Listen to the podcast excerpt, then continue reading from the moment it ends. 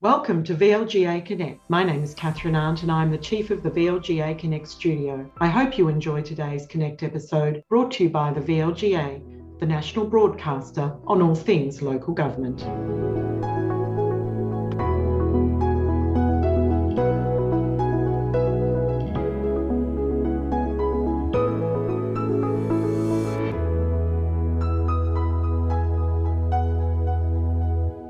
Welcome to VLGA Connect. Another Friday rolls around. Not only another Friday, but we're into July. And joining me for our regular governance chat, with thanks to Hunt and Hunt Lawyers, is Steve Cooper, the Chief of Staff of the VLGA. Good morning, Steve.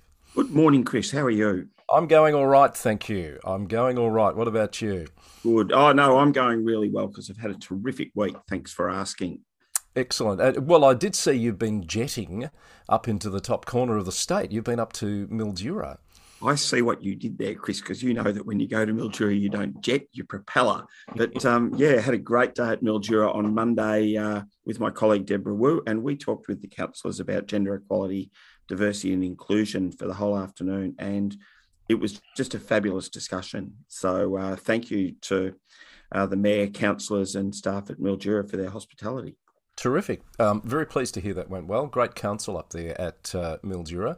Um, there's uh, an, another western part of the state uh, council in the news this week. We might start with this, uh, Steve. I did listen to a discussion on ABC Radio yesterday afternoon with the, the member for Nationals, uh, the member for Lowan, I should say, the Nationals member Emma Kealy calling for a monitor to be brought into Horsham Rural City Council. There's been a bit of news coming out of Horsham this week, hasn't there? Oh, there has, Chris. Um, I think it's fair to say that the council meeting at Horsham this week um, was a bit unsavoury. There was um, um, a discussion around the referral of some matters relating to an alleged or alleged conflicts of interest um, to be referred off. And um, yeah, I think the best way to describe it is to say that that debate got a little bit messy, and um, and that's really the tip of an iceberg that's been has it been freezing for some time, Chris. That uh, um, there have been calls for a monitor uh, for some months uh, from um, Horsham, and that hasn't eventuated at this stage. So let's just separate out those two things. So the, the council made a public statement that it had called on the inspectorate to step in and look at whether a p- particular councillor had a conflict of interest in relation to a confidential matter that they'd been considering and whether that person had uh, failed to declare a conflict, conflict of interest. It's a little bit unusual step to take, Steve, to publicly call for the inspectorate to step in and look at an individual councillor. Look, it is, Chris, and I don't, um, I don't fully understand why that happened in the way it did. Except, let's take a step back, mm-hmm. and the Act is very clear that in regard to any allegation um, of a conflict of interest by a councillor, that that matter must be investigated by the inspectorate. Now, the way that you get to initiate the inspectorate's um, investigation of that matter, you know, yeah. well, presumably it could be by a council resolution, either publicly or confidentially, or presumably it could be asked for privately. Um, I mean, my take would be if there's a suggestion of a conflict of interest by a councillor it kind of makes sense that the appropriate agency um, investigated accordingly with yeah. a minimum of fuss. The the other part of that is the suggestion that a monitor should be brought in. Now we've got six monitors in place in Victoria at the moment, and we've talked about this before. Where all the monitors going to come from? We've got a brand new minister. We should say we might come back to this in a little while. In uh, Melissa Horne, I'm betting that Horsham's not the only council uh, sitting on a list that the, the, the minister's been given to come up to speed on current issues, Steve? I've always presumed, Chris, that ministers for local government have a bit of a watch list, um, and that there are those who have monitors and those who are getting pretty, you know, sailing pretty close to the wind. Yeah, so when those last monitors were appointed, I said I reckon there's probably another half dozen at least that would benefit from having a monitor. I wasn't thinking of Horsham. Uh, but we've got a situation here where the local member has apparently, on a number of occasions, uh, spoken to the previous minister, Sean Leane, and this week has been speaking with the new minister, Melissa Horne, asking for a monitor to be placed uh, at Horsham. So that's pretty public um, assessment, I guess, of what needs to happen at the council. I think so, Chris. Um, I don't know if you want to go there now, but let's be clear too that um, a monitor is one step, mm. and you know, um, Minister Leane's been um, pretty clear on that point over the last couple of years. It has moved that role of monitor from almost the step before dismissal to seeing the fact that a monitor might be um, a useful intervention to support counsellors um, in getting the organisation back on track. That said, um, we've talked before about the fact nothing's a silver bullet, and there are um, there are issues that individuals can take responsibility for. Um, one of the things for me that would really sort of um, militate towards appointing a monitor, I suppose, Chris, is the fact that there should be a safe workplace. Um, and the suggestion at Horsham and a number of other councils at the moment is that there might not be. I know, Steve, uh, it's not unusual for you at the VLGA to get calls from councillors saying, Help me navigate what's happening here. How do I understand the process? It is uh, daunting for many. You've come up with a bit of a, um, a, a list of things to keep in mind, a top seven, if you like. Yeah, let's let's play that, Chris, and let and let's be clear, we're not talking about Horsham. Um, yeah, and even in fact, in this last week, I've spoken to a number of councillors and officers at a range of different councils. So no one should read anything that we say here as particularly targeted at them. But we thought this is actually a pretty good list mm. of the sort of um, our top seven for um, you know repairing governance, if you like. Where do you start, Steve? What's number one? Number one for me is a um, something that people might want to Google called Occam's razor, uh, which is attributed to William of Occam. And what the principle of Occam's razor is: can you be minimalist and reductive in your analysis and decision making? Let's take out the personalities, let's take out the agendas. What is the decision at hand, and sort of rigorously stick to that.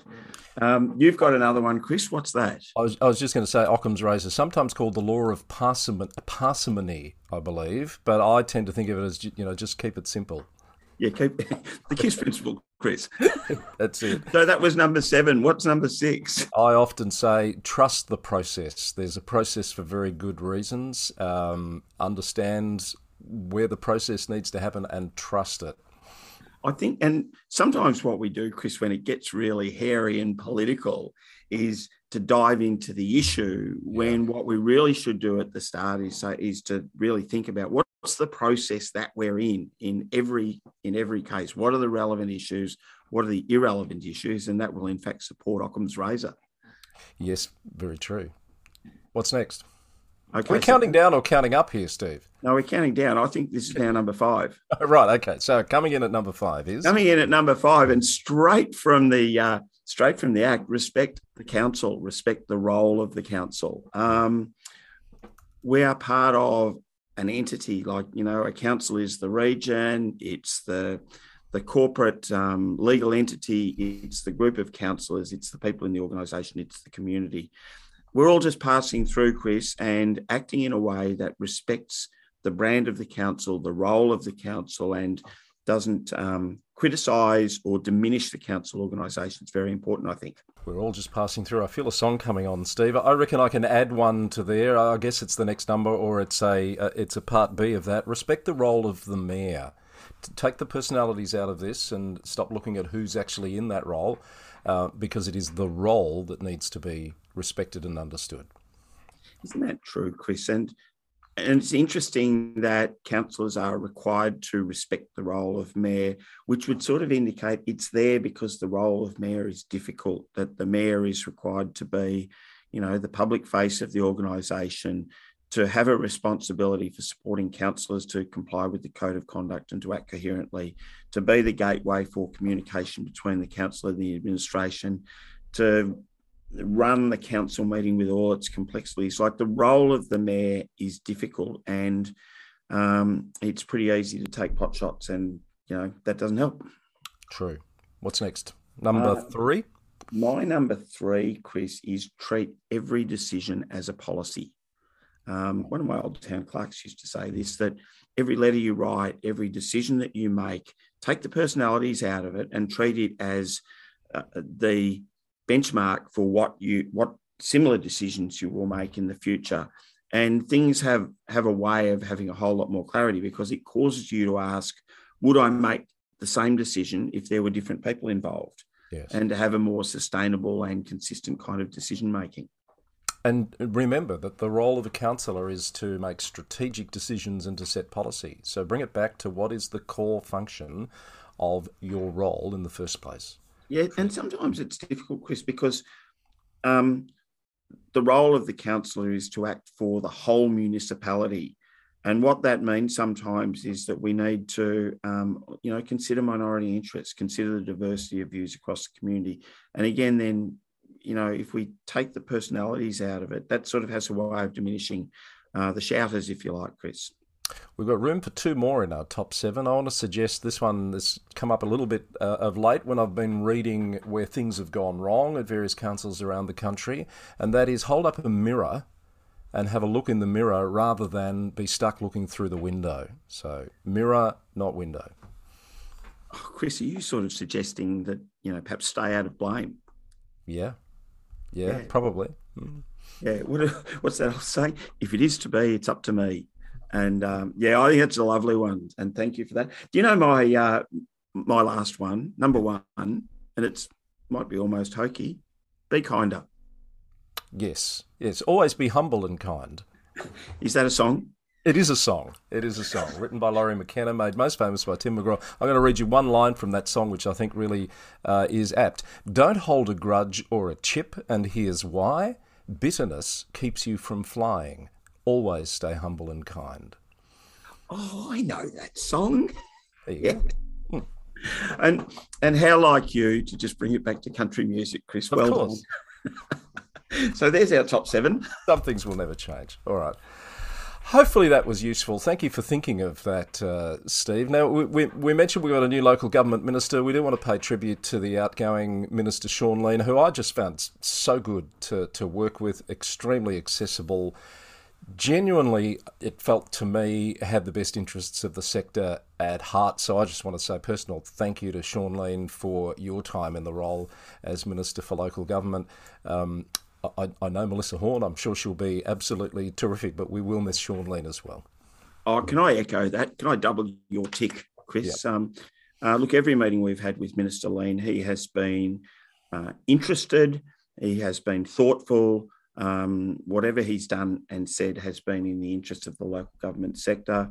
It's a tough gig. Where We are all sort of small cogs in big wheels, and um, and there's always you know a bit of political byplay and the sort of the dynamics that go on but i just found minister leane to be um, terrific to to work with and he's been extraordinarily uh, cooperative and generous to the vlga and um, and yeah i'd just like to say thank you um, minister horne uh, in her capacity in relation to uh, gaming, has um, a few months ago attended our Logwigog local government working group on gambling meetings, and again was uh, was really thoughtful, answered the questions she could, gave detailed responses to the questions she wasn't able to answer on the day. And I think that really bodes well for the future. Looking forward to working uh, with her and hopefully talking with her on VLGA Connect in the not too distant future. With uh, the reminder that we're only four, what, four, five months out from a state election. So I'm sure there'll be uh, quite a bit to talk about in the months ahead. Now, speaking of quite a bit to talk about, time to look at some of the news stories of the week, uh, Steve, that we haven't covered already. There's a special council meeting at Moreland coming up on Sunday because they've received the results of the consultation on their three. Uh, potential names for the changing of name, and uh, we've got a, a, a, highly likely candidate in Merri-bek, which has picked up nearly 60% of the vote from the community consultation. How many people voted, Chris? Uh, six and a half thousand, I think I want to say, or close to, which uh, I, I, know the Mayor, Mark Riley, there has said is the most significant community consultation that council has run. That's an extraordinary number of people to um, to participate in a poll such as that, Chris. So, uh, yeah, well done to the, the Moreland community for going out in force. So, um, I know we talked about those three names um, Jerrang, Merri-bek, and Wadambuk. Wadambuk. Um, where did we land when we first spoke? I can't remember. I think I liked Jerrang. I think you liked Jerrang, and oh, look for completely um, pathetic and um, superficial reasons. I did like Merri-bek, Chris. Well, there you go. You win. Well done. Well, that's assuming we go with that. It's not a competition, but that's okay. Chris, you've prompted me on uh, on another point though. We during the week had the first face to face meeting of our YCCC um, coordinating uh, committee. Uh, YCCC, Your Country, Your Community, Your Council, is a project that the VLGA is working on, subject to state government funding, uh, to support Aboriginal candidates at the 2024 election. Uh, the whole intent of the project is that it be Abor- Aboriginal led, and our co chairs are Count- Councillor Greg James of Greater Shepparton and Councillor Ashley Vandenberg of the Melton City Council. Um, the other members on that panel um, uh, Tracy Evans, who's a Gunditjmara Eastern Maar woman who is a member of the First People's Assembly, uh, Alan Brown, uh, very experienced member of the um, Darebin Aboriginal Advisory Committee and a Gunditjmara elder, Grant Hansen, a Taungurung elder, um, and also possibly more notorious through his work with 3KND Radio and the famous Marngrook football show. Um, so Grant's on that. And Nikita, Nikita Hart, who is a um, very active um, community member um, in Mildura.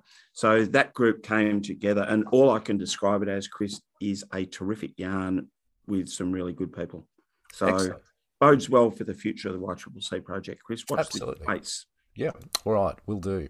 Uh, Glen Eira Council's in the news this week. This one caught my eye in the Herald Sun uh, about a decision that was made uh, in relation to a new Deccan fan zone at Caulfield Racecourse, which, uh, according to the Herald Sun, has the approvals of Heritage Victoria and the Minister for Planning, etc.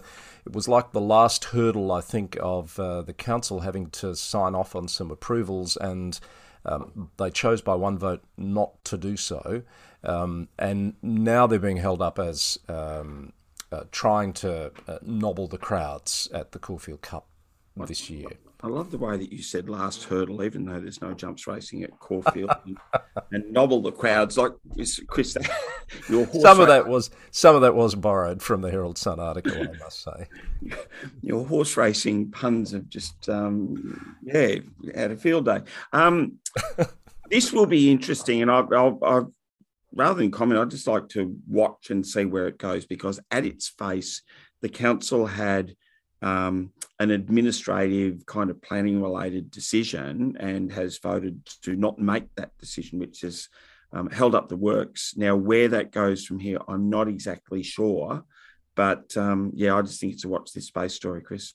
All right. Another one to watch this space on is new building regulations, which were, as I understand it, introduced last week. Uh, the MAV's come out pretty strongly saying some of the regulations that are proposed here are unworkable for councils and uh, ignore the fact that councils just can't get enough municipal building surveyors at this point in time, and there's not going to be an easy fix for that. The issue, as I understand, is there's been an additional regime for council or the municipal building surveyor to conduct inspections um, toward the conclusion of building projects, and there are not the municipal building surveyors to do that work um, it would suggest to me that there's some problems, Chris, with the uh, the privatisation of um, building inspections if um, if clients can't have satis- can't be satisfied that the inspection sort of shows that the building is you know suitable for occupancy and possibly calls for a um, a broader review of that whole regime, Chris, because one of the things I always loved about councils being responsible for building inspections was it was a you know a, a guarantee to the community that buildings are safe. And yeah, um, yeah we should we should uh, uh, see that as being a really important part of being in a civilized society it's a uh, it, it, it's a wicked problem and a vexed space, if I can use the words wicked and vexed. Um, but again, a nod back to Sean Leane, who introduced that women buildings building surveyors program, which is, must be in its second year now. So at least there'll be some some women building surveyors coming out of that program in the not too distant future. But a lot more clearly needs to be done to solve those problems. Yeah, it seems to be a bit more of a systemic or structural issue, yeah. Chris. Yeah, yeah, couldn't agree more. A uh, couple of notes from interstate. Um, there's never, never a dull uh, moment in terms of governance news out of councils. This one caught my eye, Steve. At Gympie in Queensland, the council there has called on the state government, particularly the Minister for Local Government, for help uh, when it was due to vote on a councillor disciplinary matter and five out of nine councils declared a conflict of interest and removed themselves from the chamber, uh, leaving a lack of a quorum. Um, in this particular case, the administration suggested you can either resolve to take no action or ask the local government minister for help. Uh, which I'm sure the local government minister is thrilled about because that's the path they chose to go down. Thank you for that one without notice, Chris. My recollection is there's a provision in the Local Government Act in Victoria that says that where a council is in court due to a quorum, that those councillors with a conflict may return to the chamber to um, determine the way forward, if you like, which might include the establishment of a special committee. Yeah. Um, although I do find it interesting that a councillor with a conflict of interest can be involved in a decision to decide how that matter is actually going to proceed. So um, I just think on those ones, get good advice. and uh, I'm reminded we've commented a couple of times on some recent cases out of Queensland where the council has determined by vote whether a particular councillor had a conflict of interest or not. So the regime there is different and very different in, in that respect. Uh, I just think moving on. I yeah, we we prosecuted that one a week or two ago. Chris. While, while we're in Queensland, I just want to note that there's there's no update as of this morning that I can see with regard to the Redland City Council mayor. You might have heard this, Steve. The mayor of Redland, Karen Williams, uh, attended a small council function after uh, the budget was adopted last Thursday. Uh, there was alcohol served at this council function. Uh, she then uh, drove a council owned vehicle, had a minor car accident, admitted that she'd consumed several glasses of wine. Police are investigating. There are no charges laid as yet, but lots of calls right up to the federal opposition leader, Peter Dutton, calling for her to resign, which she's thus far resisted. And the CEO of that particular council has requested a review of the council's entertainment and hospitality policy after some of those details emerged. Chris, I would love to see a chart, a timeline, because every so often um, a mayor or a councillor or a senior executive has an accident um, after being out of function and a council car is damaged. I mean, this is not um, especially new. Um, it is concerning to the extent that um, I don't think a culture based, if sorry, it's a different thing for me if it's one off or if it's a culture of, you know, the consumption of excessive amounts of alcohol um, at council um, events. Um, I'm not particularly Puritan about that, but I do think you know the, the world has changed a bit, and there is a bit of odium around you know ratepayers paying for alcohol. So we do need to be careful in that space.